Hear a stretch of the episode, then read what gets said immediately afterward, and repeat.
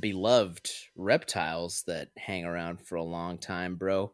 How about that double-headed turtle? I mean, what in the actual furk Bro, that thing was up with that? think it was fucking scary, man. That left head is like viciously snapping that dude's hand, and the right head's just like, "Hey, man, yeah. put me down, bro. Come on, just put me down."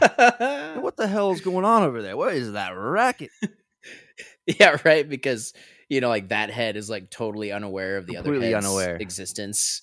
Yeah, he's just like, oh man, something's happening. Something's happening again. What is that? Just no idea. And then that shell just mangled. Like it's not a turtle shell. No, it did not look like a regular turtle shell at all. But I mean, we didn't really see like the process of them wrangling the beast. It could have happened in transport. True. You know what I mean? Wrangling. yeah, the yeah, they're just not being careful at all. I mean, I don't know how careful you could be. You got two heads to look out for. I mean, you know, it's a tough. It'd be a tough customer. All right.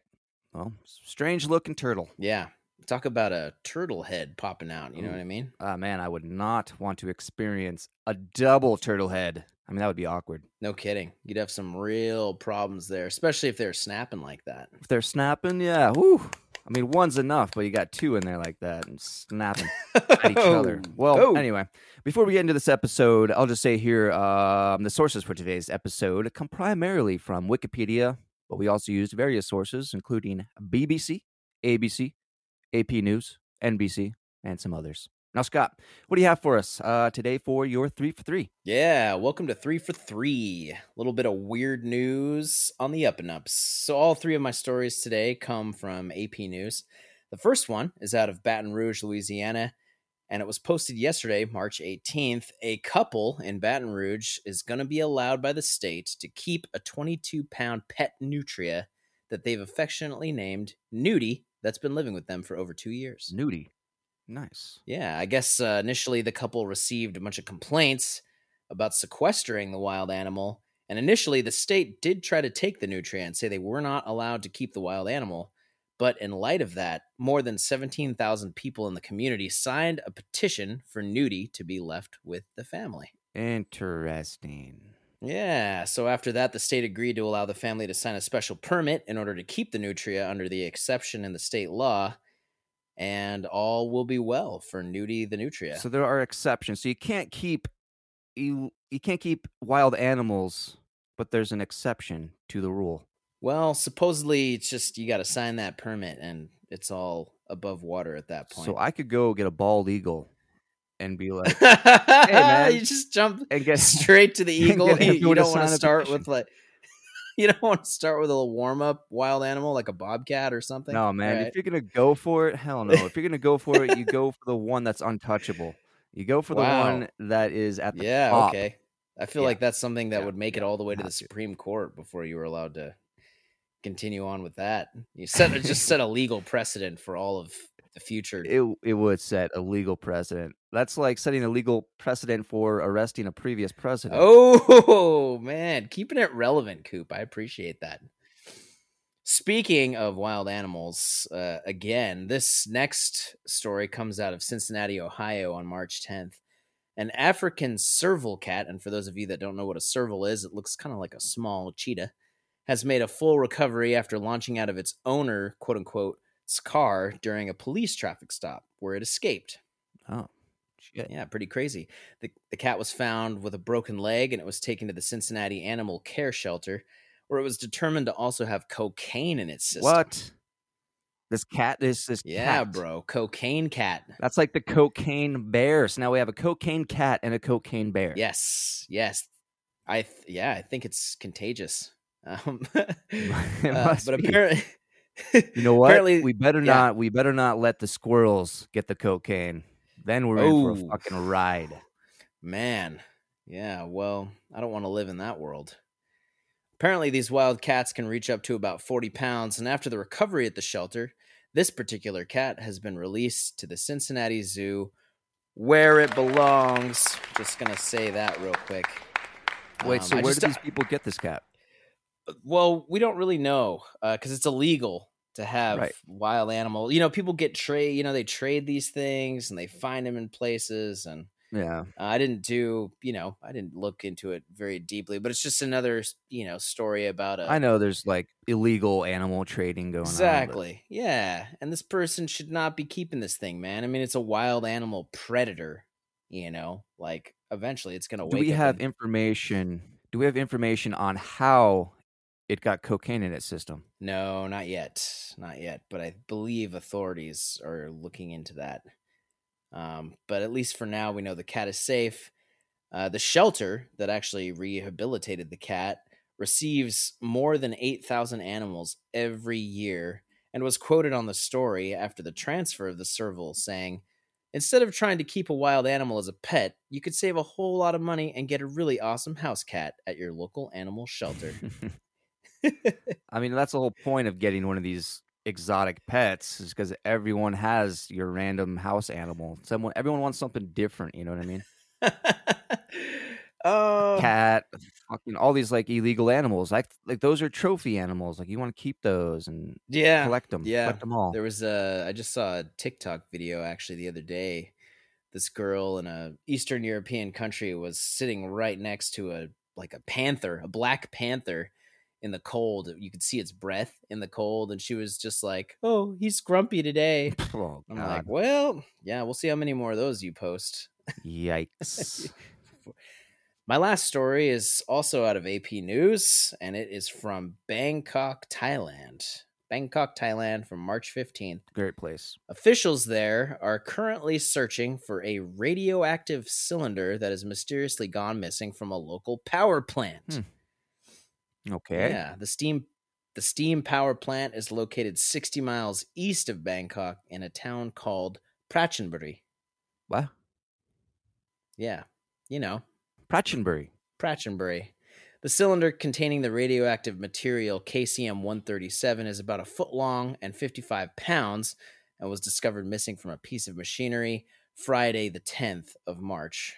Damn. Yeah, so it's Is been it missing super? bit. Da- is KCM one thirty seven really really dangerous? Well, apparently it's used in certain devices to measure the humidity and velocity of liquids, and the Thai health officials are warning that prolonged exposure could lead to sores, hair loss, skin rashes, fatigue, and vomiting, to name a few, and in long-term cases of exposure, death. I mean, we know what radiation can do, and this thing's definitely putting off radiation, right? Yeah, I mean, like if anybody gets into the contents of this thing, there's just no telling what could, they're they're toast, basically.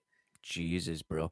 Like who? Uh, Yeah. man, what is it for? why did? Why is it gone? Why is it missing? I guess that is the question. How does something like this Yeah. go missing from a nuclear Right. power plant? Right? What's the end game? I feel it's an inside know, job. Like what's- someone knew it was there and they took yeah, it. Yeah, I I think so too. You know, that could be worth the money. trying to sell it, you know, on the black market. Yeah. Apparently, officials say that the material, the KCM, is kind of like salt, and that it can disperse very easily if that container is open. So if it ever does get open and any comes out, there's just going to be no collecting it.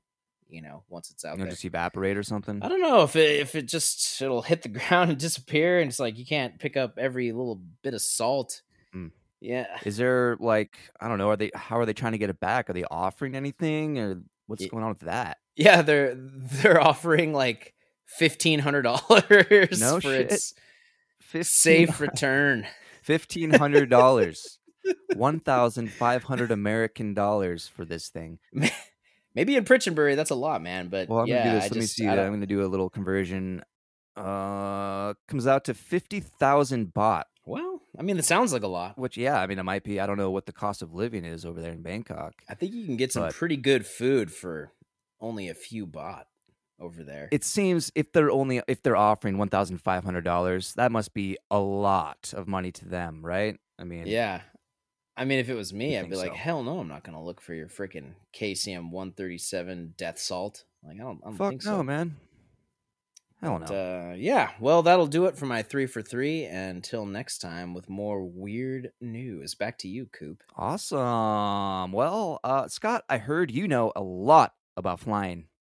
Uh, yeah, that's pretty general, but I mean, I do know a little bit about flying solo. Uh, I also know a little bit about flying high. Know a couple of those. Okay. Know a little bit about a couple of those. All right. Well, uh, what what do you know about flying itself, the actual act of flying? Oh, um, well, I guess if we're going by the classical definition, or more so the modern definition. I guess I should say, what do you know about flying an airplane?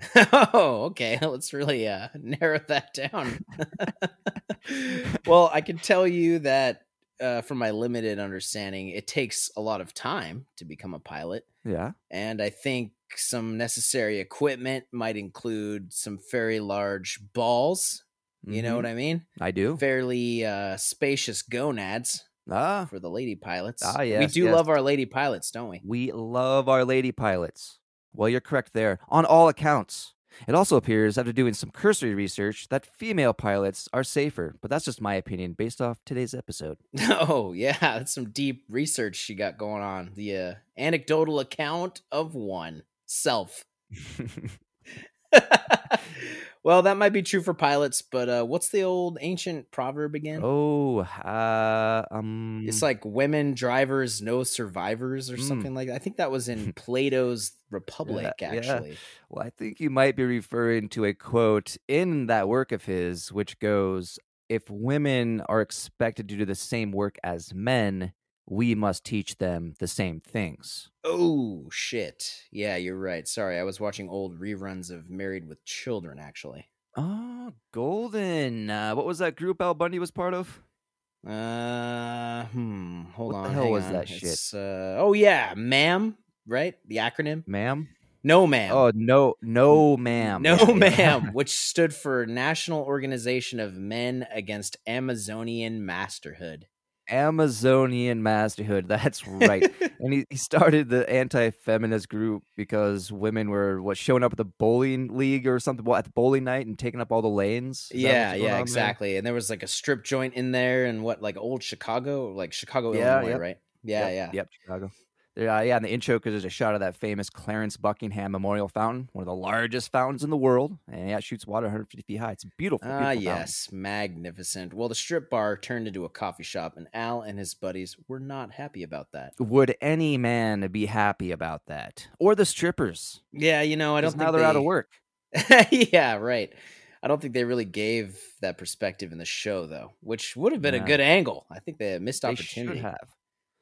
Yeah, I mean, they spent too much time on obese women in the shoe shop Ah, yeah, the shoe shop. Yes, sir. and the mall. As well, tell me, Scott, did you ever mess around on any of those flight simulators or anything growing up? Oh yeah, well it's funny you asked because I did have a game called Flight Simulator back in the Ooh. early '90s with the, you know those old joysticks. It just had one button on the thumb Oh, yeah. and then like two red buttons on the Yep. side of that, and it made like a creaking sound like every time you tried to move it. You know, then- Yeah. that was cutting edge, man. Cutting edge. Cutting edge. Yeah, the squeaks were actually meant. Yeah, it- you had to have this, exactly. It was realism. Yeah, it's all about the realism. Oh, I really feel like I'm flying. this must be what pilots use. Yeah, know? and I, you know, I used to spend countless hours playing GTA 4 or whatever, whichever one it was, just fly the planes around and do the acrobatic stunts, like going under bridges and you know weaving through streets, dive bombing people, pretty much anything except for the actual missions. Oh yeah, why would you do an actual mission? That's just like Yeah, super boring. I pretty much did the same thing. I would also ride the mountain bike everywhere, and yeah. I spent a lot of time. I actually spent a lot of time. I had the cheat codes, right? hmm So I would spawn like a parachute immediately, and I would spawn a helicopter, and I would take the helicopter like way up in the sky, and I'd be listening to EDM, and then I would just like skydive down nice. just like to the EDM, just like flying around. And you know, sometimes you stick the landing and sometimes you don't. fuck, those games are fun, man. I should get back into that shit. Yeah, classic. Yeah, just you know, it's just fun waste of time, you know. Yeah, dude. And actually, when I was 12, bro, my family and I we went to an air local airport, like a small little airport with a bunch of Cessnas, little small Cessnas, Yeah. private planes, and they were doing these like they weren't free, but it was like cheap flights, and they'd uh, give you know anybody a little flight up there. But I took one of these flights with just a pilot and I in like a six seater, I think it was a four or six seater Cessna, and we got up in the air. And just on the side of me was like basically a joystick, right? Okay. and then the pilot had his joystick over there and all the little controls and shit. So we're up in the air, I don't know, maybe 5,000, 6,000 feet or something. And he's like, "All right, take controls." And I look over at him like, Whoa. "No, why are you serious?" He's like, "Yeah, grab the joystick. Go ahead, control it." I'm like, "Oh my god!" So I grab the joystick. I'm- Sweet. I'm, flying a fucking plane. Like, I'm literally flying a plane. And I was like, "All right, man, I'm done, dude." And he's like, "All right." it was scary, bro. I can't believe you let me do that. Whoa. No way, Very dude. scary. Yeah, I, I mean, never did it again. I don't, I don't know, man. Planes scare me. Yeah, they are kind of You know? scary, but I also feel regret that I didn't get to fly one as a young man now. Well, Thanks. I'm sorry. Now I'm going to rethink my whole early existence. it's changed your whole perspective on life. what could have been? Yes. Slipping away. Slipping away. well, Scott, let me tell you the story of a man who took his dream of flying to a whole other level. Now, forget about the simulators and video games. Let's talk about the real thing. Are you talking about one of the Wright brothers or something? Fuck no, those guys were imbeciles. Oh, well, yeah, true. They had no idea what they were doing. Reckless. A lot of wasted time. Should have been playing checkers or like Rummikub or something a little bit more productive, right? Yeah, in hindsight. But no, all right, we're talking about Richard Beebo Russell, a 28 year old with no experience as a pilot whatsoever, and who worked as ground crew for Horizon Air at the Seattle Tacoma International Airport. Oh, great airport and even better food. Right. Well, on August 10th, 2018, Russell went to work as usual as part of a tow team who position aircraft on the runway or reposition aircraft, you know, with no further flights that day. They just put those in a parking position. By all accounts, Richard was a very nice guy, a quiet guy, a guy who was well liked by his coworkers. Uh, he pretty much had a solid life. He was born in Key West, Florida. He moved to Wasilla, Alaska at age seven. And while there, he would attend high school where he would be a wrestler and also was into track and field. And he also played football and did well in high school, but did not do so well in college while at the Valley City State University in North Dakota. He was actually recruited there to play football in hopes to land with the Indianapolis Colts. So Oh, man. even to be recruited, yeah. Yeah, seriously. But he would leave there and end up in Coos Bay, Oregon, to attend Southwestern Oregon Community College, which is where he would meet his future wife while at the Campus Crusade for Christ meeting. Suffice to say, he was an active member in his church and was somewhat of a leader in the local Christian youth ministry called Young Life. Also, for the record, Young Life, my rap name back in middle school. No shit. Rough life, man. Let me tell you. Young Life. You uh you got something for us. Well, Coop, that was a long time ago. So Left that life behind, huh?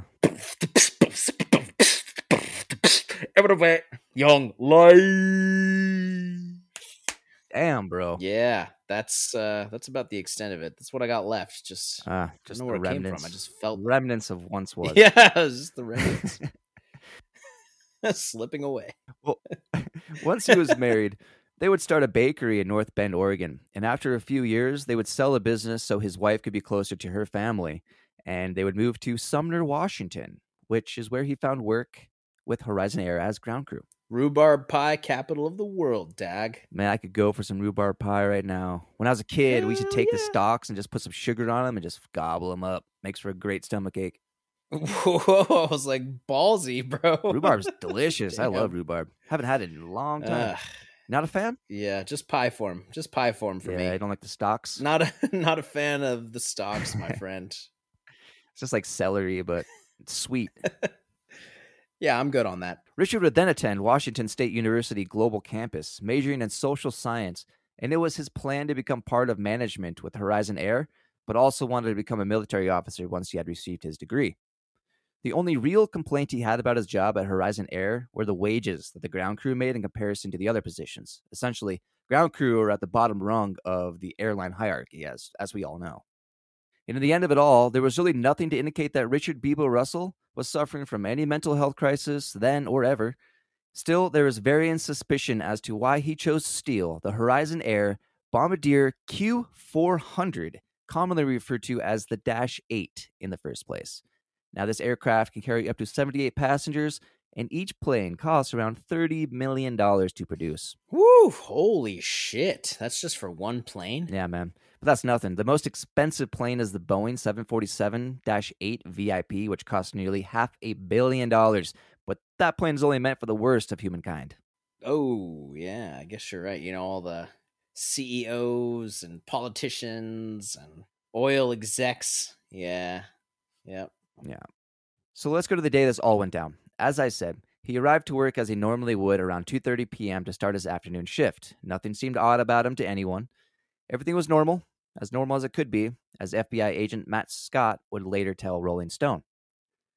Richard wouldn't steal the plane until about 7:15 p.m. when he saw his opportunity. And since he was ground crew, he had access to the plane, so he could just initiate the auxiliary power unit in order to tow the planes to where they needed to be. So he first connected the tow vehicle, otherwise known as a tug, to the plane, removed the wheel blocks from the plane, then entered the plane. After initiating the auxiliary power, he would then toggle the essential switches and levers in their appropriate sequence in order to start the engines. And once the engines were started, he hopped out, got back in the tug, and positioned the plane toward the taxiway for takeoff. Now you might be asking yourself, well, did nobody notice this? Well, no, nobody noticed. But up to that point, other than aiming it toward the runway, nothing was out of the norm for him to do what he was doing, you know? And there was one security guard, but they were busy dealing with some car that was at the entrance gate, which wasn't very close to where Richard was. Now, a report by the Port of Seattle, which operates SeaTac Airport, said that even had the guard noticed, there was no time for him to do anything anyway. Richard was off. I mean, the thing is about planes, you know, because this is really crazy. Once you're up in it and you're away from the taxiway, like what the hell is a human going to do? I mean, you can't scale up the landing gear real quick. You can't jump high enough to do. I mean, when a plane is moving, it's moving, bro. Like good Yeah. luck. Good luck. The guard runs out to the tarmac, waving his arm. Stop! Yeah, no! Gets out in front of him. come Stop it! Stop! Ah! Come back! Yeah, there's just no way, dude. So yeah, once he's off and rolling, everybody's hit. Yeah, bro. And this is going to get crazy. So before we proceed, I want to mention here because this is pretty badass, and you'll see why in a little while. But after all this happened, Richard Beebo Russell was given the name Sky King for what he did throughout his 73 minute flight. And I have to mention that now because I want to refer to him as Sky King rather than Richard or Beebo or Russell. Nice. Shit, yeah, dude. Sky King. That's a beast name. Certainly not an easy nickname to obtain. You can't just call anybody the Sky King, you know, for no reason. No, you have to you have to earn that shit. Absolutely. So Sky King then runs up into the cockpit where he switches on the levers for the propellers, which fired right up. From there, he turned on all the necessary controls and took full control of the aircraft and taxied it onto the runway. It is here when he was finally spotted. Air traffic control radioed to the aircraft. Aircraft on Charlie, lining up runway 16 center, call your call sign. Sky King didn't reply, so traffic control more sternly said, Who's the Dash 8 holding on runway 16 center? Again, there was no response. Another pilot who was on the runway and listening to the communication would radio in and say that the aircraft was rolling down the runway, but the wheels on both sides were smoking. And at about 7:33 p.m., Sky King would throttle the engines and take off toward Mount Rainier toward the south. Air traffic would immediately call into scramble jets to pursue him. And this is recorded. You can actually watch this all on YouTube. Yeah, when when was this? Like 2018 uh, or something like that? Yeah, 2008, uh, August 10th, 2018. Okay. And I mean, were are there people on board? Like I'm assuming no. I'm assuming he jumped in there, but Right, yeah, there's no one on board, and he knew that, and that's why he took it. okay, okay. So yeah, then there probably wasn't like any real thought of like a 9/11 anniversary type of situation or something like that. know? Uh, I mean, I think traffic control. I mean, I think that's automatic assumption immediately that it is 9/11 when a plane is not authorized to take off, right? But I mean, they realize it's not as they talk through this. But yeah, we'll sure. get to it. Sure, sure. so after about 10 minutes of flying around, his voice would be heard on the radio. And traffic control would ask a question to which Sky King's voice is heard, saying, "Man, I'm ground service agent. I don't know what that is." That's crazy, bro. At least he was honest, right? Yeah, he's very dude. He's a very honest guy. But we would actually use we would use the actual recording here. But as you can imagine, it sounds really bad. So I'll just mimic. I'll mimic his voice as best as possible. Nice. And uh, yeah, he would go. He would go on to tell the control that his plan was just to start it up, get it to go a couple of hours, I guess. And he would then admit that he didn't really know what he was doing or how to land the plane. And Sky King would say, "I wasn't really planning on landing it. I just kind of want to do a couple maneuvers, see what it can do before I put her down. You know." See what it can do. Hmm. That's uh that's pretty bold, pretty brash. Mhm. Yeah. Yeah. So Sky King would spot Mount Rainier far in the distance and begin to fly toward it. And remember, this guy has no training. Now he would perform a sweet, sweet left bank around this 14,500 foot volcano. And in the process, he would encounter turbulence and he would vomit. like this guy's crazy. Yeah. So once he looped around the peak, he headed back towards Seattle with an accelerated speed. And at this point, he had been flying for about 15 minutes, and air defense was finally able to scramble his F 15s. Uh, he told Control that he threw up a little bit, and then he said, Man, I'm sorry about this. I hope this doesn't ruin your day. This is when he told air traffic control his name and asked, What do you think I should do, FAA guy? FAA guy, who was identified as Andrew Drury by the FBI, would respond, Just flying the plane around. You seem comfortable with that? Sky King responds with a bit of bravado. Oh, hell yeah. It's a blast, man. I played video games before, so, you know, I know what I'm doing a little bit. Everything is peachy. Just did a little circle around Rainier. It's beautiful. Dude, this guy is just like joyriding, having the best time of his life. Loving it at up this there. moment, you know. I mean, video games, like that's his resume. Video games. That's his resume, man. It's his LinkedIn. yeah, yeah. Then he would say, I think I got some gas to go check out the Olympics. Interesting fact here, just as an aside, those mountains, the Olympics, were originally named Sunadu by the Duwamish native tribe. Xanadu. I wonder what that means. That is interesting. Yeah, it is. Yeah, I know. Well, for some reason, by your tone, I'm not convinced that you do. I'm not convinced that you do. Well, guess we found ourselves in a precarious situation here. Yeah. Bit of a soft pickle, as they say. Hmm. Well, what do you think? Shall we move on? I think we shall. Well, carry on then. Thank you. By about 8 p.m., Andrew, the control, started trying to get Sky King to land the plane. And here's another interesting fact the Dash 8 is often referred to as the Crash 8 by pilots due to how difficult it is to land. Andrew would direct him to a runway at McChord Field, which was off to Sky King's right. McChord Field is actually a very large Army and Air Force installation, and Sky King was obviously against the idea. He would say, Oh man, those guys would rough me up if I tried landing there. I think I might mess something up too there. I wouldn't want to do that. Then he would say, Oh, they probably got anti aircraft. All right. Well, at least, you know, it's pretty clear that he's not up for causing anybody any damage. You know, he's not trying to hurt anyone. So, you know, that's points four, I guess. Points four. Yeah. And Andrew would tell him, No, they don't have anything like that. We're just trying to find a place for you to land, man. Oh, yeah. Sky yeah. Sky King would respond, Yeah, not quite ready to bring it down just yet, but holy smokes, I gotta stop looking at the fuel because it's going down quick. And after a moment of silence, he would continue, This is probably like jail time for life, huh? I mean, I hope it is for a guy like me. Yeah, you know, I guess I didn't really think about the punishment for something like that, but I have to, you know, there's like all these federal regulations and and stuff like that just to be able to fly a plane from one place to another. So stealing a plane, I just think, yeah, you're in for a world of trouble, right? I mean, how could you not be? You know? I think I think that's a really it's that's a federal offense for sure, and uh, it's a lot of time to steal a plane and fly it, especially across uh, state lines too. Because he's going to Oregon, and flying around Oregon, Washington. Yeah, true. I mean, he's you know flying above national parks and yeah, it's still a thirty million dollar airplane too. yeah, yeah, probably gonna be in trouble. What do you do?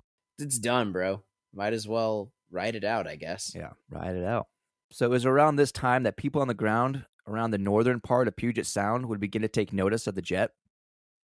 And many people would start recording Sky King flying around. And the videos are fucking so crazy, man.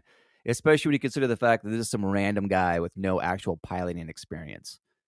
This is also when Andrew would get another pilot on the radio to help Sky King land. Andrew would say, Apparently, he's a grounds crewman with Horizon, I guess, and he just needs some help controlling his aircraft.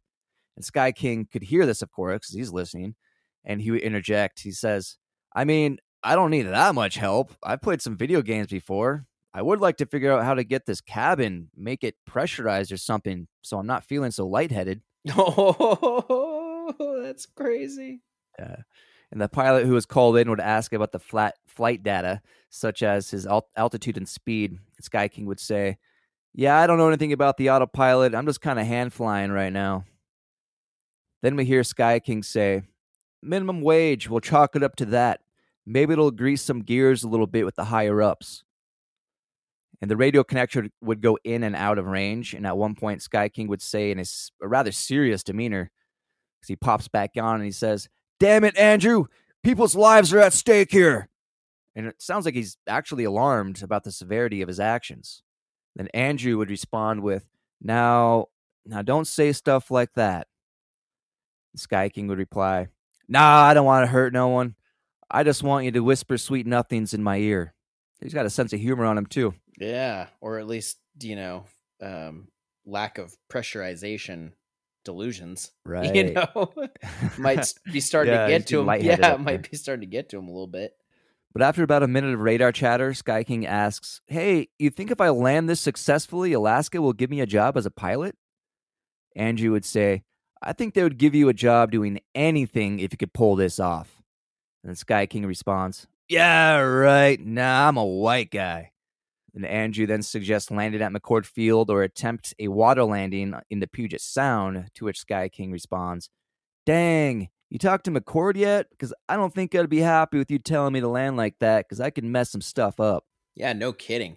He just flies in there, all Mr. Magoo, you know, played by Leslie Nielsen, of course. Dude has no experience, and he's flying the Crash 8, as pilots Yeah. refer to it, for how freaking hard it is to land. Like, good luck, bro. Exactly. But you know what?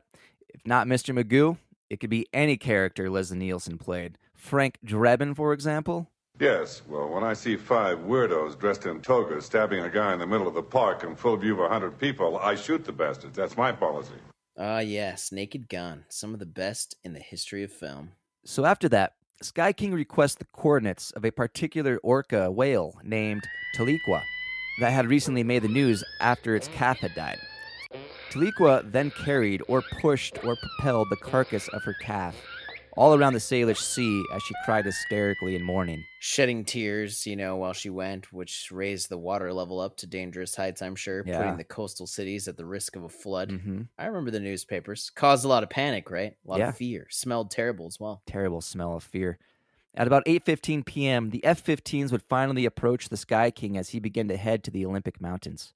As he was flying over the Puget Sound, he said, "I got a lot of people that care about me, and it's going to disappoint them to hear that I did this. I'd like to apologize to each and every one of them. I'm just a broken guy, got a few screws loose, I guess. Never really knew it till now." Damn, took him to this point to figure it out, I guess. Pretty sad, but at the same time, kind of understandable. Like people with extreme stuff going on in their lives do extreme things. You know, you just don't know until you know, That's right. you know? Yeah, you'd really, you never really know until you know, you know. it's deep. Once he gets near the Olympic Mountains, he comments on how gorgeous they are. Andrew tries to get him to bank left and return towards SeaTac so they don't lose radio frequency.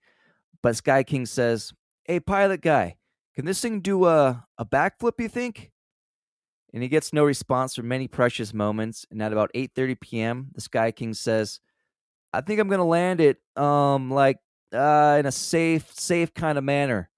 Then he says, I think I'm uh I think I'm gonna try to do a barrel roll, and if that goes good, then I'm just gonna nose down and call it a night. He's going to do a barrel roll, and if that goes good, Two words, Sky King. Sky King, bro. Seriously. And at this point, Andrew's like, "Well, now before you go on and do that, let's just talk about this." Oh, for sure. I bet they were just like, okay, guys. He's probably asking everybody else in the tower, like, come on, man. Does anybody have any? What am I supposed to say to this motherfucker? You know, like, suggestions. what do I do? yeah, like somebody give me something. You know, everybody else is just conducting their business as usual. Like Andrew's the only one dealing with this Yep. crisis situation. like, hey, man, that's your call, bro. That's on you. they're like, dude, this guy's talking about doing barrel rolls, man. Like, give me something. Give me something. Everyone's just getting binoculars out. Like, I'm watching this shit. yeah, right. Like nobody's like appreciating the gravity of the situation except Yeah. for poor Andrew. He's having, a, Right. having a heart attack. Like flight controller's job is stressful enough as it is. Now Oh, he's, man. like, really dealing with this shit today. Got big shoes to fill. So S- Sky King was definitely contemplating his actions, and he would say, "You know, the sights went by so fast. I was thinking like I'm gonna have to have this moment of serenity. You know, I'll be able to take in all the sights. I mean, there's a lot of pretty stuff, but I uh, I think it's they're prettier in a different context." And after several minutes of radio chatter, Andrew and Sky King talk about how much fuel he has left, and he says, "Oh man, not enough, not enough to get by. Uh, like uh, 760." 760 pounds. And after about another minute, Sky King says, kind of to himself, I'm going to do this barrel roll real quick. And it's kind of eerie because he's like telling it to himself, you know? Yeah, that is freaky. Almost like he's, psyching convincing himself, himself, to do it. Yeah. Yeah, Ugh. yeah. I'm gonna I'm gonna do this barrel roll real quick. And Andrew again tells him to reconsider and just bank right. And I think he was just trying to keep him over water rather than over any uh, populated area. So Sky King says, I wouldn't mind just shooting the shit with you guys, but it's all business, you know? And after a few more minutes, he says, I feel like I need to be, what do you think, like 5,000 feet at least to be able to pull this barrel roll off? And moments later, we hear another person on radio say, He'd be a hero if he could pull off this landing. oh man, he's all like, I feel like he's speculating the uh, how high he needs to be to like pull off this barrel roll with no previous flying experience whatsoever. Uh, whatsoever, like other than playing some video games in the past. This is frame of reference. 5,000 feet. 5,000 feet doesn't seem very high. No, it doesn't. To yeah, I mean, I, I don't know. See, I'm not going to speculate because I know nothing about it. Right. This guy's Well, all flying around at this point. Oh boy, steals an airplane, lands it, possibly gets called a hero by the pilot over the radio. Priceless, priceless, bro. Man, so I wonder how he calculated 5,000 feet. I mean, he knew something about this. I, I know. Yeah, where did he get this from? So uh, yeah, maybe he knows more than he's letting on. So around 8:43 p.m., the Sky King attempts the barrel roll he was working himself up to do in the 108-foot long passenger aircraft over the southern part of Puget Sound, and he completes it. Oh, what a baller! Sky King. Sky King. The next thing we hear is from a certain Captain Bill, who had been advising him with his flight, and he says, "All right, Rich, congratulations, you uh did that. Now let's uh let's try to land that airplane safely and not hurt anybody on the ground." The Sky King responds with, "All right, ah, damn it, I don't know, man, I don't know, I don't want to. I was kind of hoping that was gonna be it, you know." And he gives a little laugh in there too. He's pretty stoked he just successfully completed a barrel roll in a commercial airliner, an untrained pilot. And that maneuver is extremely difficult to do, even for a veteran pilot. Dude, this guy is the Sky King.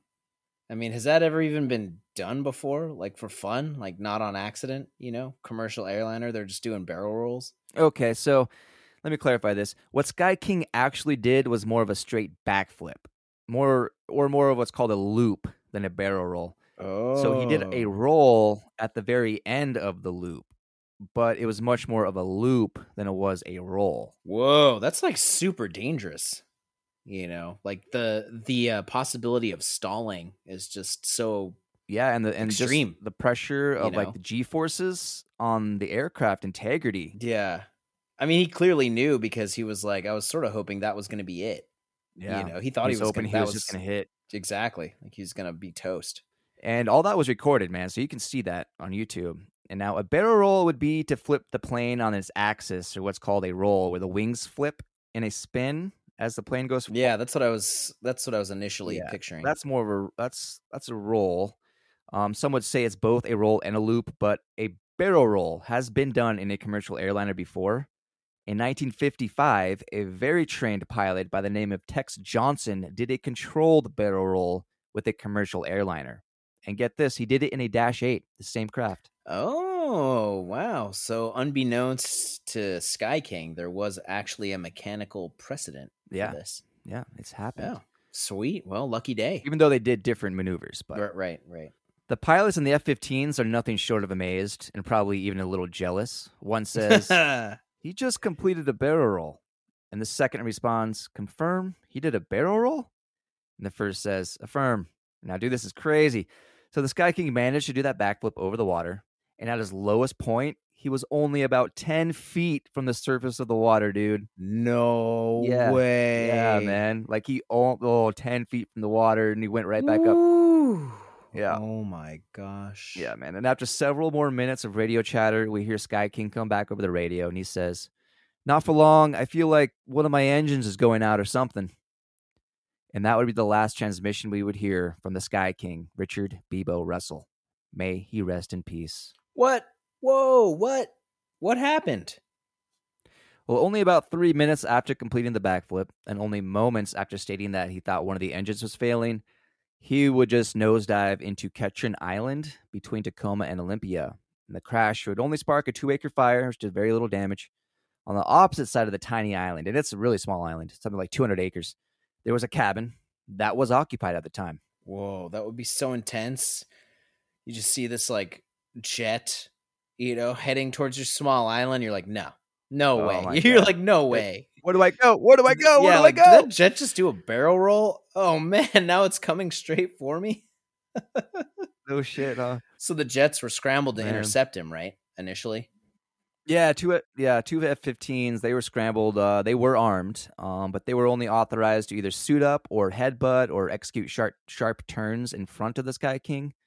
Um, and they wanted to drop warning flares to get his attention and shit. But you know, Sky King's skills in the very sky that he was king of were far too great for the F-15 pilots. Yeah, I mean, it sounds like they were gonna do scare tactics or something like that to make him nervous, and this guy had no fear. Like clearly, you know, like he was he was doing what he was gonna do, and a couple dorky flares weren't gonna make him be like, okay, guess I'll land the plane now. You know, like, oh, Yeah. don't flare me.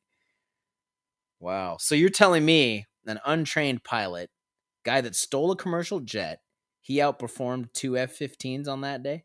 Sky King. And Sky they King. Sky King. And they actually said that they couldn't do much in terms of positioning themselves safely with him because of his erratic flight path. Yeah, I guess that makes sense. I mean, you wouldn't want to cause the commercial plane to crash in a populated area. Populated area. No. And that could have been easy because they could have pushed him off to a direction and he could have easily have Yeah. crashed into any popular. Yeah, area. and they had to consider their safety and the safety of everybody on the ground. So But at first, the authorities did assume that it was a terrorist type of attack, but they were listening to the radio chatter and they understood that, okay, this isn't a terrorist attack or, you know, no religious or political agenda. Uh, they realized that it was just more of a crazy motherfucker out for a joyride. wow, man, I can't believe I never heard about this. Well, it barely made the news, dude. It was pretty much pushed aside for more pressing issues at the time, like anything to do with Trump and his presidency. So, also another note on Sky King. He apparently had his cell phone with him and was texting his wife, but those records have never been released. Hmm. Sad. Yeah, it'd be interesting to read those because I'd love to hear what he was saying. You know, I want to because I want to know what was going through his head. Yeah, it's right, right, and I wonder, you know, if they spoke with his wife. Oh yeah, they did They did. later. Okay, okay, yeah. I just wondered what she had to say about it. as far as she said anything about it, she didn't know. Like there were no signs that he was suffering any depression or anything like that. He was a happy dude, like on the outside. Wow, Yeah. man, this guy just snapped out of nowhere. But these types of suicides are exceedingly Crazy. rare, but when they happen, they're usually immensely devastating. Not only in terms of the wreckage and the damages they cause, but more so for the people who are victims, including their extended families. And this also goes for the pilots who are typically suffering from some sort of mental health problem, as well as, you know, for their families. And the National Transportation Safety Board, the NTSB, they released a report on a 20 year study on pilot suicides. And it was between 1983 and 2003 and the report included both verified suicides and those thought to likely be suicides by pilot. And in that study, it was found that 37 pilots either attempted to commit suicide or did commit suicide. 36 of those incidents resulted in at least one fatality, usually the pilot himself, and yes, they were all men. 24% of them had alcohol in their system, 14% had illicit drugs. The report found that the underlying issues for the pilots were as follows at the top of the list is domestic and social problems. This is usually due to a pending divorce, personal issues with the airline management, or some other financial reason. Then it's legal trouble, which involve receiving reprimands, write ups, demoted, among other things, such as criminal convictions or facing a criminal conviction. And then after that, it was pre existing psychiatric conditions. Interesting. But now let's take a look at German pilot Andreas Lubitz.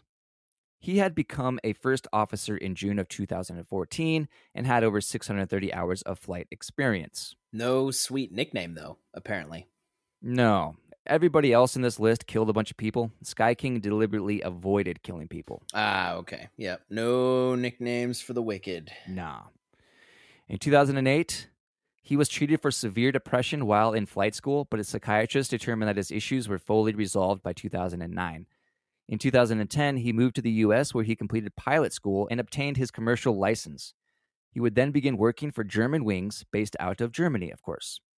And on March 25th, 2015, Lubitz, the co pilot, and Patrick Sondenheimer, the captain of the flight, would depart from Barcelona, Spain, heading toward Dusseldorf, Germany. Dusseldorf. What?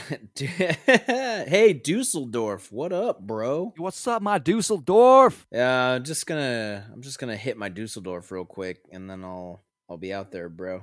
Make sure you don't forget the Dusseldorf. The aircraft was an Airbus A320 211 capable of seating 150 people, including six crew members. There were people from 18 different countries on board. On this day, it was completely full. About a half an hour after taking flight, air traffic control noticed that the plane began to descend rapidly from the assigned 38,000 feet. They tried contacting the cockpit, but would lose radio contact. And at that point, they would send out a distress call notifying the proper authorities. In this case, the French military would respond and jets were scrambled. Inside the aircraft, and this is according to the findings of the investigation, Captain Sondenheimer would leave the cockpit, most likely to use a toilet. That is when Lubitz locked the door, leaving him the sole occupant inside the cockpit. Now remember, this is after 9 11, and the locking mechanisms to the cockpit had changed dramatically. This particular plane had a code lock, but unfortunately, this could be disabled from inside the cockpit as a backup safety measure. While already rapidly descending, Captain Sondenheimer made it back to the cockpit, but found that he was locked out. So he was he was banging on the door. He used the intercom so he could you know, talk to Lubitz in the cockpit, but he got no response. So he's just banging on the door, yelling. He was even trying to break the door down as the plane's descending. Could you imagine that? Like you just get up from your seat for two seconds and suddenly you have no control of the plane. And then you find out like a split second later that it's intentional. Yeah. It's not like an accident. Like the thoughts going through your head, I'm sure it was insane, bro. dude, no, Explosions in your brain. That goes for everybody on the plane too. Like no one knows what's yeah. going on. Well, I mean, to be fair, like at first they probably didn't know, but then you know he he was probably trying to play it pretty casual, like not getting back into his door at first. But then as soon as the intercom starts going, like people, I'm sure start freaking out. You know, the the tone on the oh, airplane Oh, yeah. just change. Well, yeah, and they're watching the pilot trying to break the door down at yeah, that point. that's what, I, dude. that's- I know. you know, Yes, and you're you're like nose diving, so you're like, what the like, what the fuck is happening? yeah, you're like, man, I feel like we're descending, but we're not even close to where we should be. You know. So according to flight data, Lubitz had set the autopilot to descend to 100 feet or 30 meters, and would also use manual controls to accelerate a few times after that. During the investigation, they found that he had practiced setting the autopilot to 100 feet multiple times earlier in the day during the flight from Dusseldorf to Barcelona, while Sondenheimer was again outside of the cockpit. So he was he was practicing. Premeditated. After a period of 10 minutes, the plane went from 38,000 feet down to around 5,000 feet, or around 1,500 meters, where Lubitz crashed it into a mountainside just east of a place called Les Veronais in southern in southeastern France, killing all 150 people. Oh man, terrible. The flight recorder would record everything, and while Lubitz would never speak a word, the voice of Captain Sondenheimer could be heard yelling at Lubitz to let him in, as well as the sounds of him trying to break the door down. But that isn't all you can hear. And as you can imagine, most everyone, if not everyone on board, could be heard screaming out of fear for their lives. Oh, that's so spooky, dude. That's so terrifying. I hate it. During the investigation, the authorities would search Lubitz's apartment and his computer. They found that he was searching for ways to commit suicide, among other things, including, quote, cockpit doors and their security provisions. And MILFs and anal. And I'm not making fun. I'm not making fun of him or his internet search history. Women say that 100% of men would have that in their search history if their boyfriends and husbands wouldn't use incognito, preventing them from seeing it. That's just a fact. Okay. Yeah, I saw that in the polls. That was in the Gallup poll and Reuters poll, and I don't know whatever polls there are, but I saw that in the polls. Yeah, you definitely have seen some polls. But uh, yeah, I mean, sorry, I'm sorry, I'm sorry, man. um, but yeah, I know probably time and place for facts like that, but I just it seemed like the right time and it seemed like the right place. Yeah. Well, you know. they would also find a doctor's note stating that Lubitz was completely unfit to be flying. oh, holy shit, no fucking way. Pilots, nor their doctors, were obligated to inform their employer that they were found unfit to fly.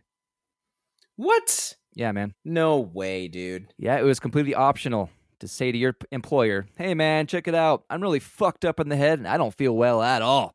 I probably shouldn't be flying a plane until I get a handle on this. I mean, there was no obligatory self reporting of such matters. Right, and then you got Dr. Rumack up there delivering a baby in the middle of a storm. Surely you can't be serious. I am serious. And stop calling me Shirley. The man is a legend. Yeah, dude. But I hope that there are better protocols put in place today. But man, how effective could it be, you know? I mean, if the person goes off the rails and they're already in the cockpit and they're locking people out, there's really not. I mean, there's nothing you can do, bro. There's just takes that No. one snap decision, and it, it's all over. But uh, that still Well, surprises me, though. That still surprises me that they don't have a mandatory or they didn't have some kind of like, you know, like like the doctor doesn't call up the organization and just say, "Hey, uh, just in case this information doesn't come to you from the pilot, I'm just letting you know." From my you know mandatory reporting that he's See, been found unfit to fly you know Yeah. I know it it would be so easy, but they can't do that just because of the uh, HIPAA yeah the HIPAA violation. So yeah, it's just so sad. There has to be something put in place because the pilot is not going to go self-report. They want the money. They want to be up there flying. You know. man that is one instance where i just feel like bro You know. Draw a line in the law and change that little part. Amend that too. If a fucking psychiatrist finds a pilot unfit, that psychiatrist can tell the employer. You know, yeah just They should so be important ordered to do that. in that line of Yeah, work you have hundreds of lives at stake. well potentially thousands like say the pilot crashes directly into a huge ass you know skyscraper or something but uh, anyways yeah crazy Apparently, Lubitz was temporarily denied a U.S. pilot's license specifically due to treatment he underwent for psychotic depression, for which he was taking prescription medications. And before his training to become a pilot, he was treated for suicidal tendencies. And apparently, he had a lot of trouble with sleeping due to what he believed were problems with his vision. and this was during the time that he was flying too Yeah, yep, yes. And it said that he thought he was going to go blind and would lose his license. I mean, he literally visited upwards of 40 different doctors. Damn. Well, I hope there's a much better screening process these days to detect this sort of thing in our pilots. And props to pilots for their job, just in general, first and Yeah. foremost. I mean, they deserve mad respect. Mad respect. Um, Thank you, pilots. But but every now and then, you know, you get one that pops off, and you just you just never know. So, like you said, how effective could self-reporting truly be?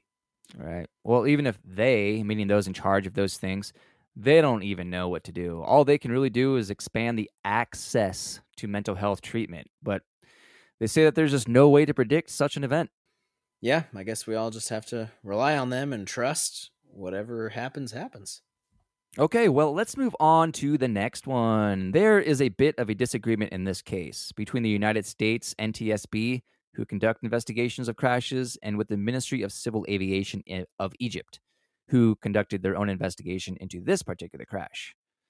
On October 31st, 1999, it's said that First Officer Gamil Al Battuti took control of a Boeing 767 and intentionally crashed the plane with 217 people on board into the ocean.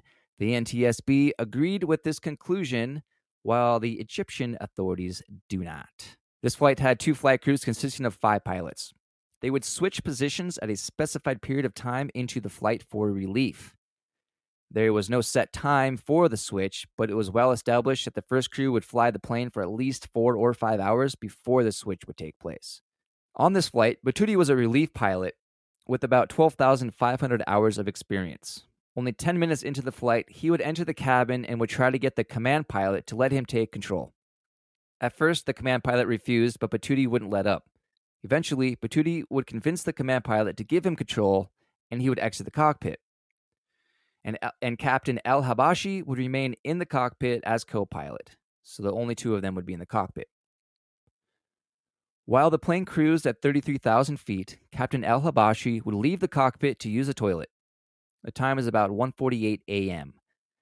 Right after the captain leaves, Batuti starts saying, "I rely on God," or "I put my trust in God" in Arabic. Whoa, super scary. He would also disengage the autopilot, and for the next 10 seconds, the 767 would remain in a straight path without noticeable disturbance. Right about 1:50 a.m., he would switch both engines to idle and within a second, the plane would begin a nosedive. This nosedive was a classic nosedive, just straight down, which caused zero G force and resulted in weightlessness. It was fairly close to breaking the sound barrier. Oh man. And this is at 1.30 in the morning, dude. So you know all the passengers Yeah. are like sleeping and like dozed off. Dark.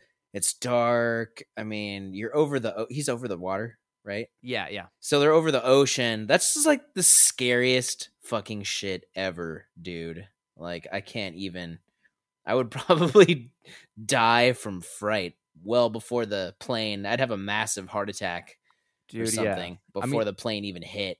I was flying over the Atlantic at probably this time in the morning once, just f- deep over the ocean, right? And we hit some really, really bad turbulence, and that was just so horrifying. Oh yeah, it's enough to So make fucking you horrifying. piss your pants. Yeah, I think I you did. know.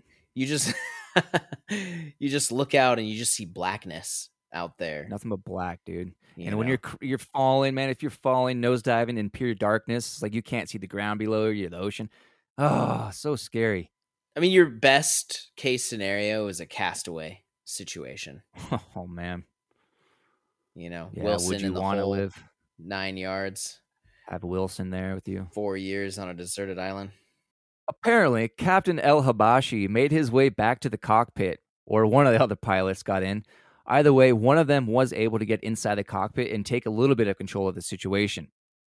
At about 1:50 a.m., the plane had descended about 650 feet, or about 200 meters per second. That's fast, dude. That's straight up nosedive.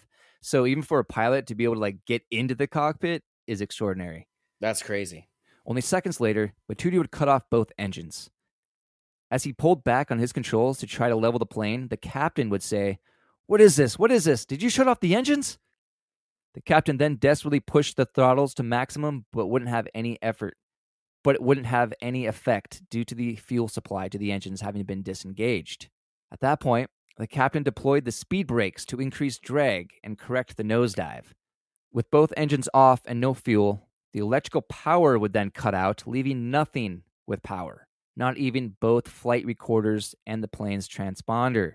Once the power was gone, the only data there is about what happened next comes from the primary radar, which is the basic form of radar you see in movies and on TV. Yeah, you know the little green screen with the line that goes in a circle and goes boop, boop, Exactly.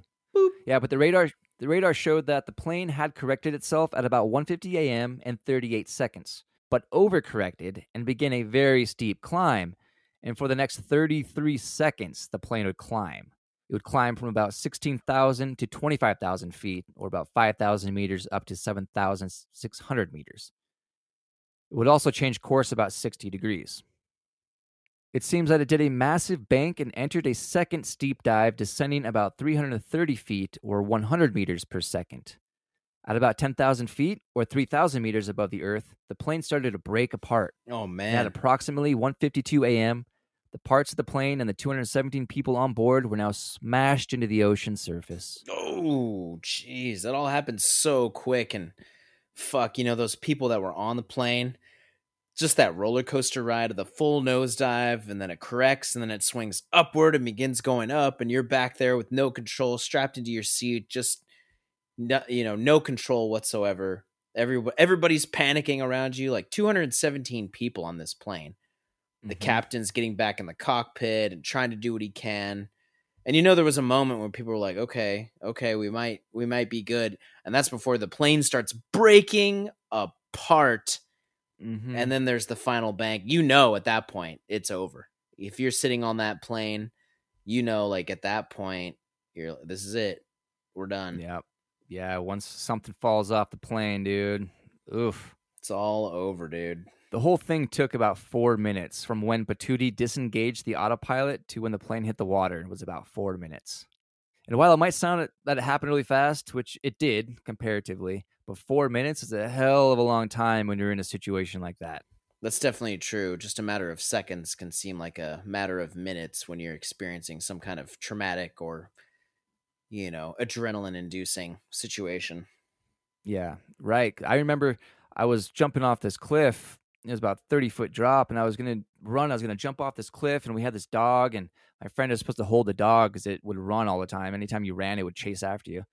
So I was like, hold the dog, man. I'm going to run and jump. So I ran right at the edge of the cliff. That fucking dog, he let it go. It ran right in front of my feet. I tripped over the fucking dog. I literally bounced my chest off the very edge of the cliff. Oh my and gosh. Fell, and fell backward off this cliff. And I knew right below me, like you had to run and jump to clear rocks and shallow water, right?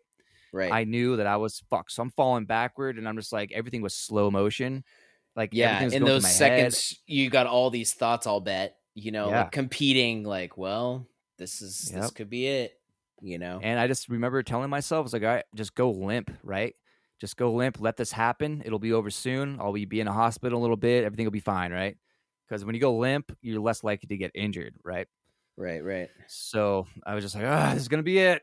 And I just remember falling backward, and I was like, oh man, and then whoosh, splash. Luckily, when I hit my chest on the rock, I pushed really hard, just pushed off it really hard, and that helped. Let's I was able to make that gap. Whoa, but it was scary. Oh, dude, that's insane. It was scary, man. That's probably the closest call that you've ever had. I've had a lot. that was one. That was definitely one close uh, call. Absolutely. That's got to be top three. Yeah, I would say it's top three. I mean, look, anyway, the, if you hadn't pushed, you, yeah, you'd be dead. Right. Yeah. So at least severely injured. Like if I would have hit my head on a rock, yeah, I would have been. I would have cracked open like a coconut. oh man, wish I had been there to drink the juices. You know. I know, man. Lap it up. That's really fucked up. I'm sorry.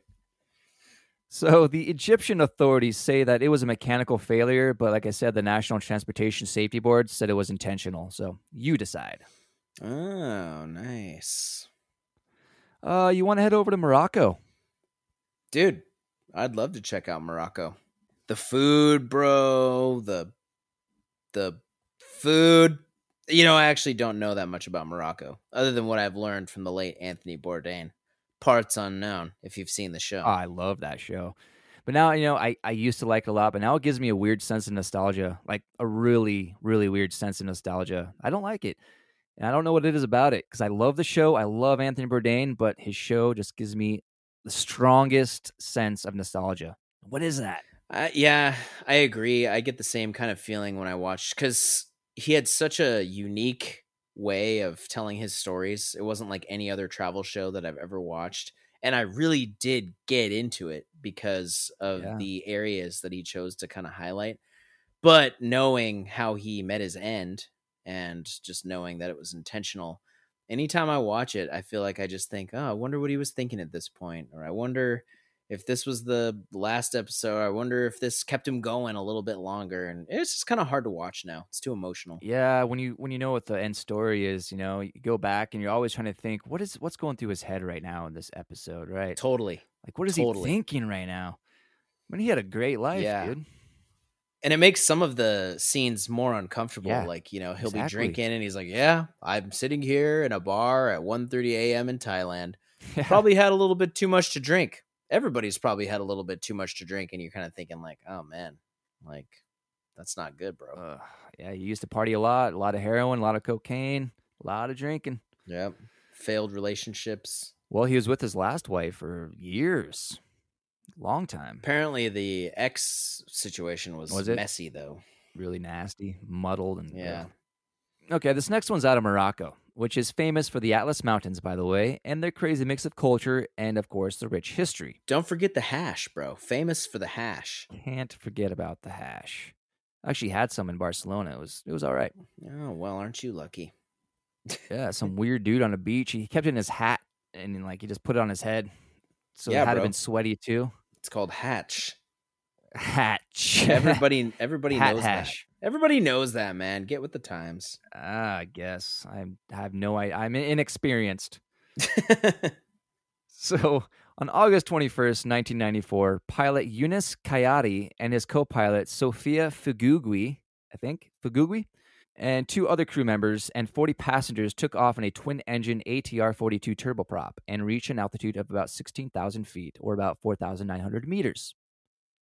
Apparently, Eunice was suffering from relationship problems that he wasn't really handling all that well, and he was very distraught over it. We don't know the exact details, but the official story is that it was related to romantic reasons. oh, relationship problems. That's all it fucking takes, man.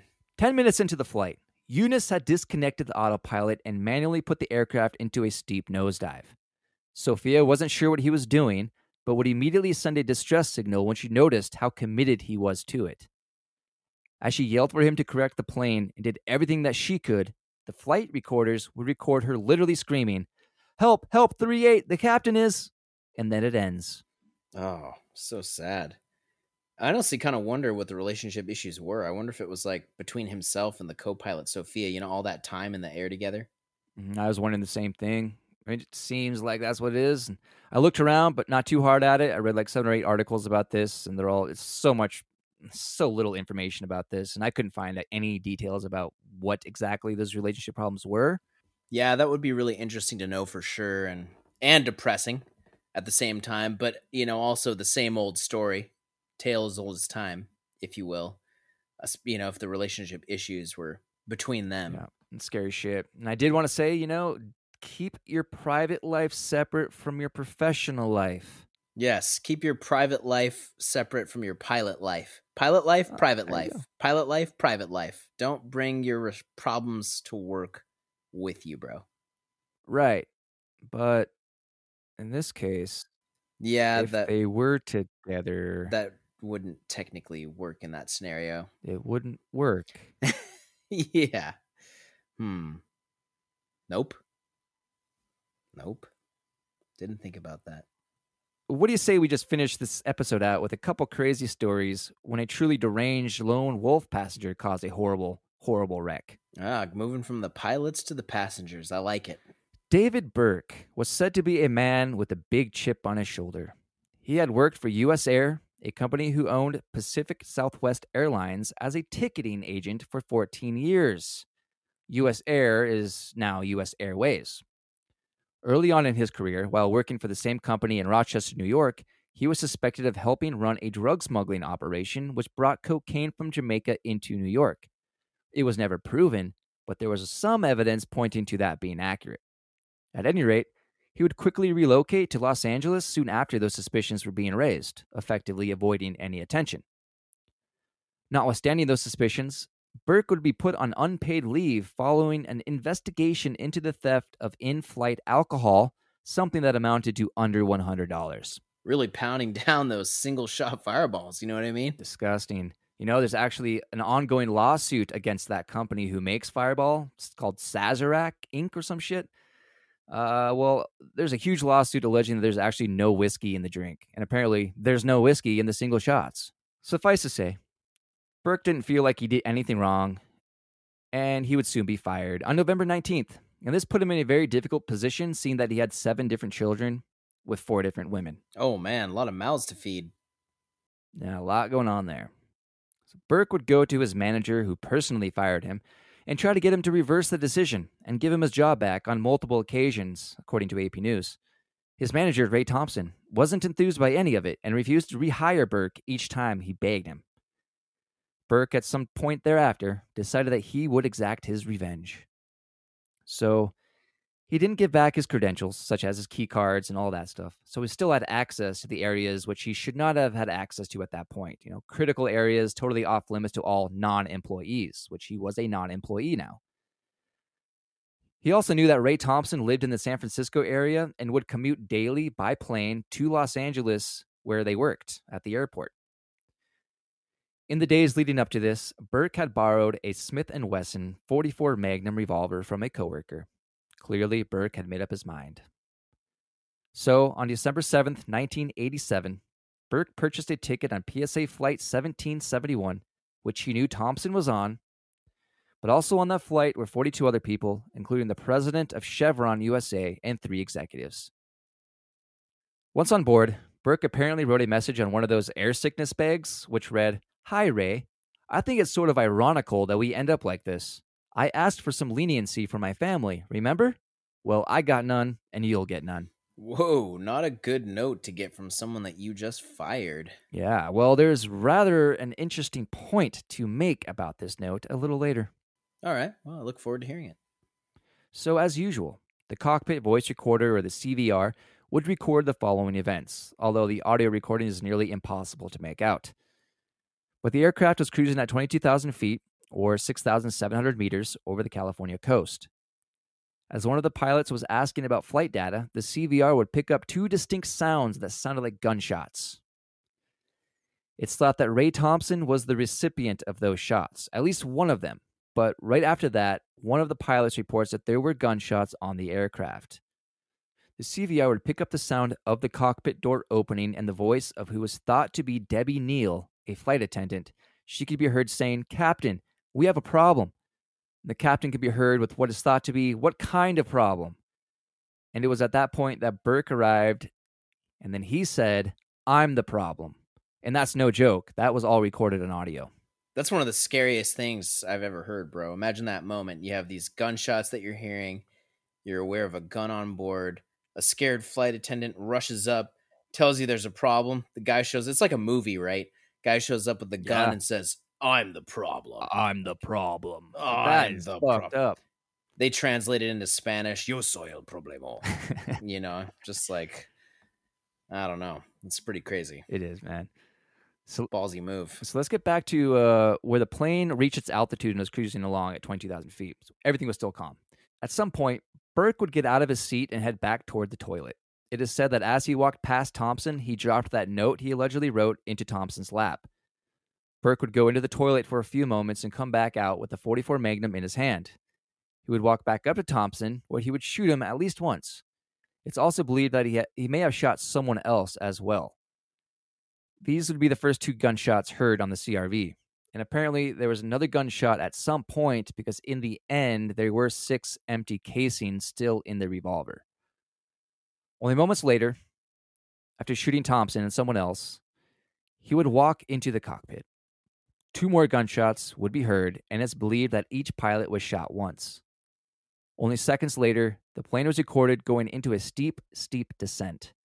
It's unclear if this was due to the pilots being shot and slumping forward over the controls, or if Burke intentionally aimed the aircraft downward.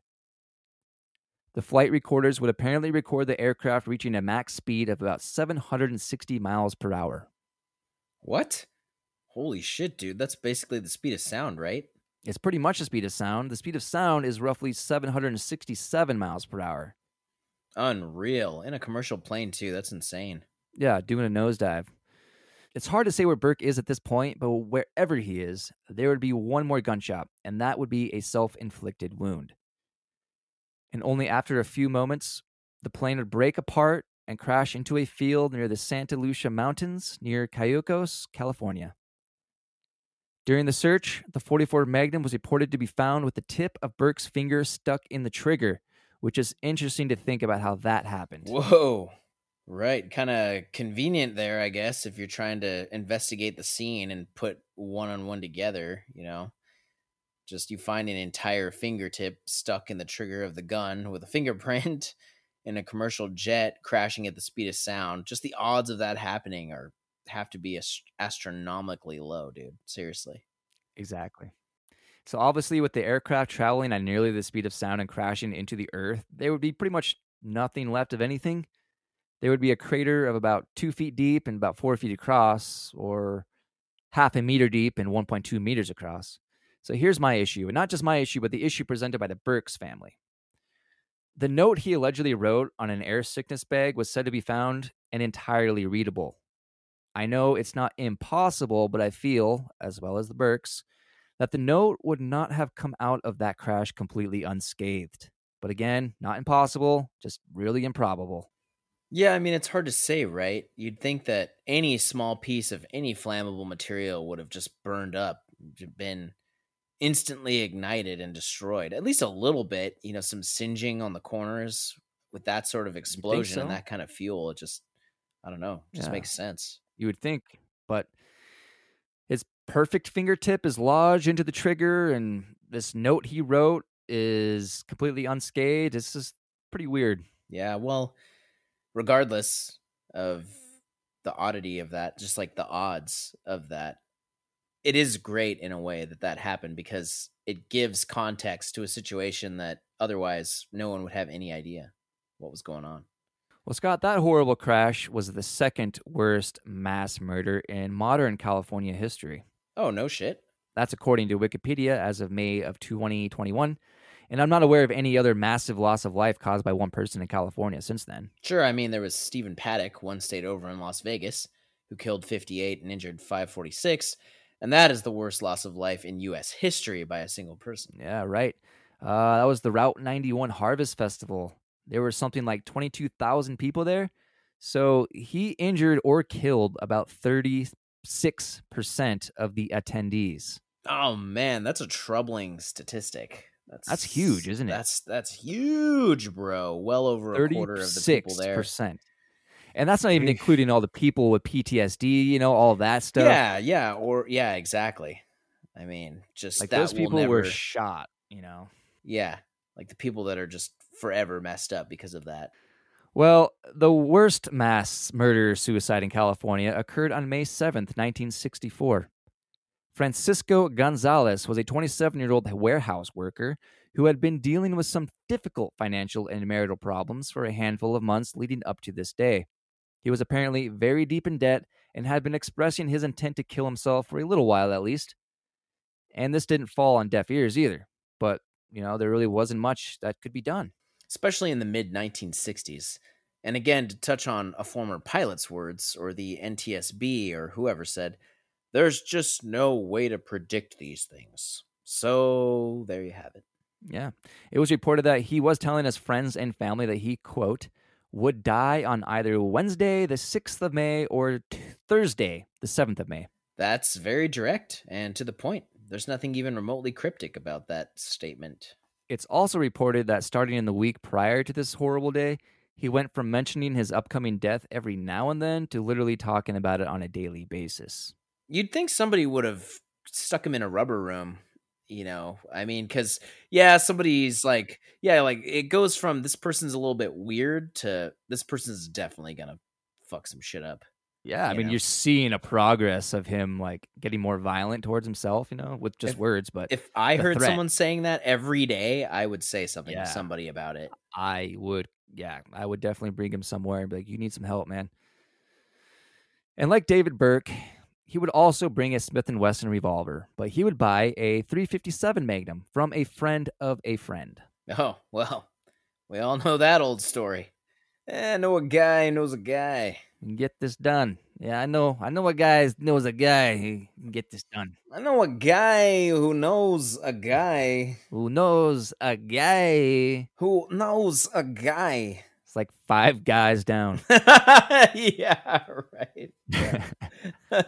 we'll find him eventually. God, I want to do a Christopher Walken accent. That's great. I'll teach you sometime, man.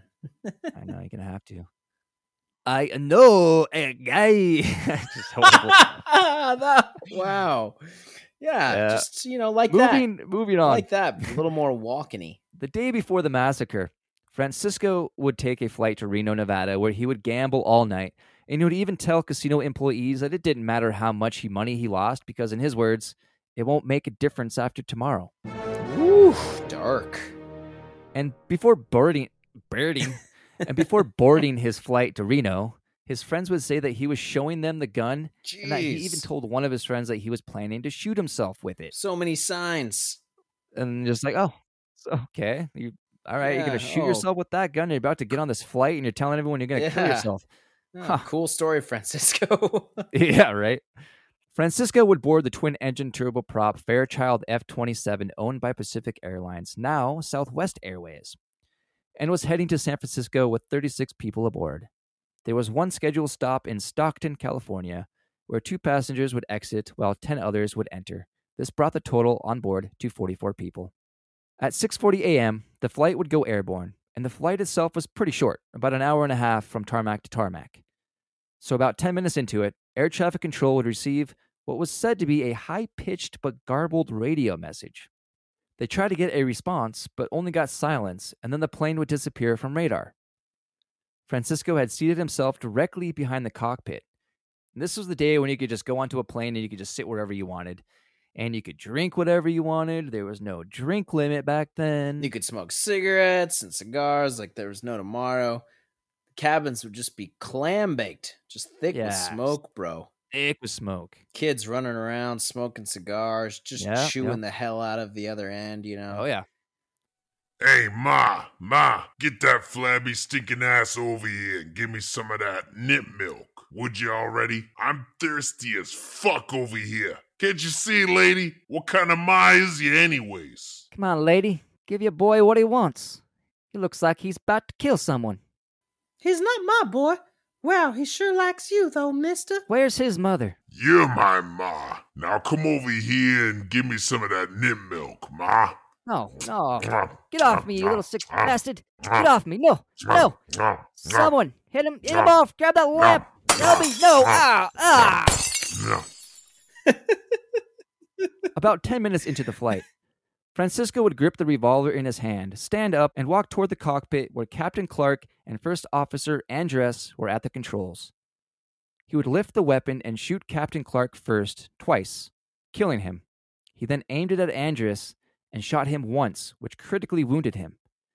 He was able to radio a last message where he said, I've been shot! We've been shot! Oh my god, help! The plane was only flying at 5,000 feet, or 1,500 meters. And after both pilots were shot, the plane took a steep dive as you'd expect. It traveled 35 feet, or about 10.5 meters per second, at about 400 miles per hour, before Andrus would attempt to correct the diving aircraft. He was able to bring it to a sharp climb to about 3,200 feet, or 980 meters, before it is believed that Francisco shot him a second time, which proved fatal. He would then shoot himself before the plane took its final plunge into a hillside near the city of San Ramon, California. Investigators would find the 44 Magnum holding six empty cartridges. It was also found that Francisco had bought a hefty chunk of life insurance at the San Francisco airport, which would go to his wife upon his death. What? That's crazy. What he just like was strolling through the airport and he saw some kind of a insurance life insurance salesman like in a booth over by the magazines and everything. He's like, "Oh yeah, I'm just going to take a quick stop in here real quick. Take out a policy." That's not foreboding in any way. Insurance here? Anyone need insurance here? Got insurance? yeah, yeah. life insurance? Life insurance. Special deal for the pilots. Life insurance. well, I found out that it was pretty common to purchase insurance at airports in the United States. They don't do it here anymore, at least, not in the way they were doing it back then, but it's apparently still happening in other countries like Taiwan and Japan. Scott, you know how they sell those the whale meat over there in Japan out of vending machines? yes, yes. That is how they were selling insurance at airports. Oh, okay. Like you mean Yeah. portion wise or variety wise or what do you mean? Uh, That must have been variety. I don't know. So you'd go in there, you'd put in quarters, and I guess he'd buy up to sixty-two thousand five hundred dollars worth of insurance. Apparently, so this vending machine insurance started with a businessman named John M. Shaheen, who was also Richard Nixon's ambassador to Colombia and was an advisor to the Office of Strategic Services and a president of an oil refinery. Whoa, that sounds like an entitled son of a bitch right there. Corrupt as fuck. Oh, yeah. There was a lawsuit in 1963 and read in part In recent years, air trip travel insurance has developed into a business of tremendous volume. For example, a recent annual report filed by a group of underwriters who handle a large portion of air trip insurance business in the United States showed total premium collections for the year to be $3,382,261. In the same year, the group wrote air trip insurance for $84,564,025 and paid out $1,388,839. in losses. Whoa. Corrupt as fuck, just as I said. And I'm sure whoever filed that lawsuit lost it as well, probably disappeared into a stadium somewhere. And I can't think all the quarters they'd had to collect all the time. It's a lot of quarters. That is a lot of quarters. Yeah, that is, dude. Just going to every, it was probably a full time job to go to every one of those Oh, yeah. insurance machines and collect all the quarters out of it. Right. So apparently in Colorado, a man named John Graham had purchased some life insurance for his mother. The year was 1955. John had also planted a bunch of dynamite in his mother's suitcase right before she boarded the flight. He watched her board, and not long after, the plane carrying 44 people had exploded, killing everyone on board on their way to Portland, Oregon. Earlier on, he was suspected of burning down his mother's restaurant to collect insurance from it as well. He and his mother did not have a good relationship. She actually placed him in an orphanage when he was a child, and then she became a successful businesswoman, but she never returned to pick him up. Obviously, this turned their relationship pretty sour. They smelled explosives in the baggage area and tracked it down to be in, in one of the suitcases.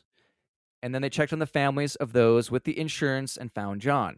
They searched his house and found all the same bomb making parts there and in the car that he dropped her off in.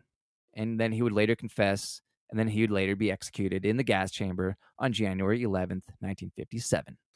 Wow. That's crazy. Dude, he did not do his due diligence, by the way. Like, his grand master plan didn't include getting rid of any evidence from his car or his house. like, No, you, you did not plan wow, that. that's crazy. Like, how does someone do that? Judicially execute someone. Um, no, like the the things I mentioned before, but yeah, I guess also that. Yeah, I don't know how you'd kill your mom. Like, well, they, I mean, in that case, he hated her because she left him at an orphanage forever. Then she got super rich and never went back to pick him up. Just kind of like, I don't want you anymore. Yeah, But she was still in like contact with his sister. So man. he was like, well, fuck you then. Yeah, that's pretty messed up. I mean, you can see why he would maybe feel some type of way about that. yeah. I mean, I don't condone it. I don't. you know, it's Absolutely not, not. good. Do not plant dynamite in suitcases, people, Hell no. Or anywhere. You ever thought about you ever thought about being a commercial pilot, Coop? Oh man, I don't know. I don't have the balls for that, bro. I don't have the big cojones to do that shit. You don't have the cojones grandes for that kind of I a- don't have the cojones grandes. you know, I actually have a buddy who's um trying to get with uh Alaska. really? just on an unrelated personal note. And he's just he's a young guy. He's been uh, interviewed, and yeah, he might Wow. he might get the job, dude. It's just hard to like. I've never known anyone like on the track to becoming a pilot. Um, my my dad actually did want to be a pilot when he was younger. He went through all the training and everything, and then just like had because of some issues with his vision, they were like, "Yeah, no, sorry." Yeah, vision's Um, a big part of it. It's a huge part of it. So he just, I almost had a pilot father. That would have been nope. cool, bro. dude free mileage everywhere you go your whole family flies for free bro Oh, it's so amazing. yeah that'd be epic would have changed everything i never entertained being a pilot but there was a period when i was pretty serious about wanting to be like a skydive instructor i don't know if everybody goes through that you just like adrenaline seekers you know i was looking into skydive programs when i was living in montana for a brief period and then I drove to the place and it had been shut down. So my dreams never were realized into Crushed. reality. Crushed. Crushed. Immediately crushed. Never got there. But you know what? Now I just value myself. I've seen too many videos where people's parachutes are getting fucked up and they break all their limbs when they hit the ground, you know. Now we have all these like videos of people botching it. I'm like, nah, you know what? I think I'm good. Yeah, I know, man. I'm too safe these days. Like all those adrenaline things I used to want to do, I'm like, I don't want to do that anymore Same. because I've seen too many videos. Same, same. I'm like, yeah, I'm good. My survival instincts kicked in finally. Yeah. You know, you mentioned the um, diving instructors. Brought a story up in my mind about a, a dive instructor that I was actually going to add to this. I guess I can just paraphrase it. So he was a pilot and he had some people in the back of a plane and he was going to go up to, you know, drop them off so they can do the skydive. So he's flying. There's a co pilot with him. And he did a hard land at one point which is just not not a big deal. He still landed the plane, but it was kind of a bouncy one, right? But he kind of took that personally, even though no one cared. They're just like, oh, that's kind of rough. But so they're going up in the air, they're flying up to do the skydive thing. In midair, he just stands up and he's like, I got to get some air. I got to get some air. And he walks back, opens the door, and just jumps out. And everyone's like, "What the fuck?" And he didn't have an he didn't have a parachute on. He just was like, "I need air. I need air." And he ran back there and just opened the door and just leapt out. Didn't try to grab onto anything. Whoa. Yeah. They think Oh my god. they think that he was so depressed about the hard landing that he didn't want to live with that and he just jumped to his death. Jeez. Wow, that's so fucked Fucking up. crazy. On another note, more humorous than that one. Um, I knew a guy who was telling me about some special training he did. So he finished basic, and then uh, did some more training as an airman, like a a, parash- a paratrooper. And he was talking about this is like personal account from this guy. He's talking about when they went up there. One of the guys was getting cold feet. One of his uh, comrades, and the drill instructor was having none of it. So he was like, "You know, sir, I don't want to jump. I don't want to jump. I don't want to jump, sir." And he was like, "Okay, well, you know, why don't you just count backwards from 10, see how you feel?" And he got to 8. He was like, 10, 9, and right about there, the drill sergeant literally kicked him out of the back of the plane. He was already strapped up into his parachute shit. kicks him out the back before he has a chance. You know, he's th- he's thinking he's gonna get out. Uh, and this guy was huge. Oh, you know, he was like a size twelve, like boot right in the chest. And uh, yeah, he didn't have a choice. but uh, was he doing he wasn't doing tandem though. He was doing it alone. He's doing it alone, sir. First, he's solo jump. Oh, Yep. oh man, that's a great way to do your first solo jump. he made it, right? Yeah, he survived. He was fine. Ooh, scary. And Yeah. he did it. He's still doing it. Yeah. Um, that part I don't know. This was just the account of. It's probably uh, his first and last. Like I'm not doing it anymore. well, this was a guy like near him. This wasn't him. oh, So okay. th- he just he witnessed this happen to Mhm. another somebody. He was fine with it. He was just like, "Yeah, let's hoorah!" You know what I mean? He just leapt out of the plane. yeah. Uh, my buddy, but uh, that guy was not so lucky. But yeah, he he was fine in the end. Wow. Wow. Yeah. Sometimes Well- you don't need. Sometimes you don't want the time to decide. You know, I guess sometimes you just need to get the boot. Make the boot make the decision. just need to get the boot, bro. Absolutely, Das Boot. Well, ladies and gentlemen, that is going to be it for today's show. We hope you enjoyed, and please don't forget to just click that subscribe button down there. Also, don't forget to like and share. Yeah, and you can also email us at paranaughtica at gmail.com. That's P A R A N A U G H T I C A at gmail.com. Give us some ideas, you guys, on things that you would like to hear about. Yeah, we want to know what you want to hear about. Yeah, we'll give you mad credit for it on the show.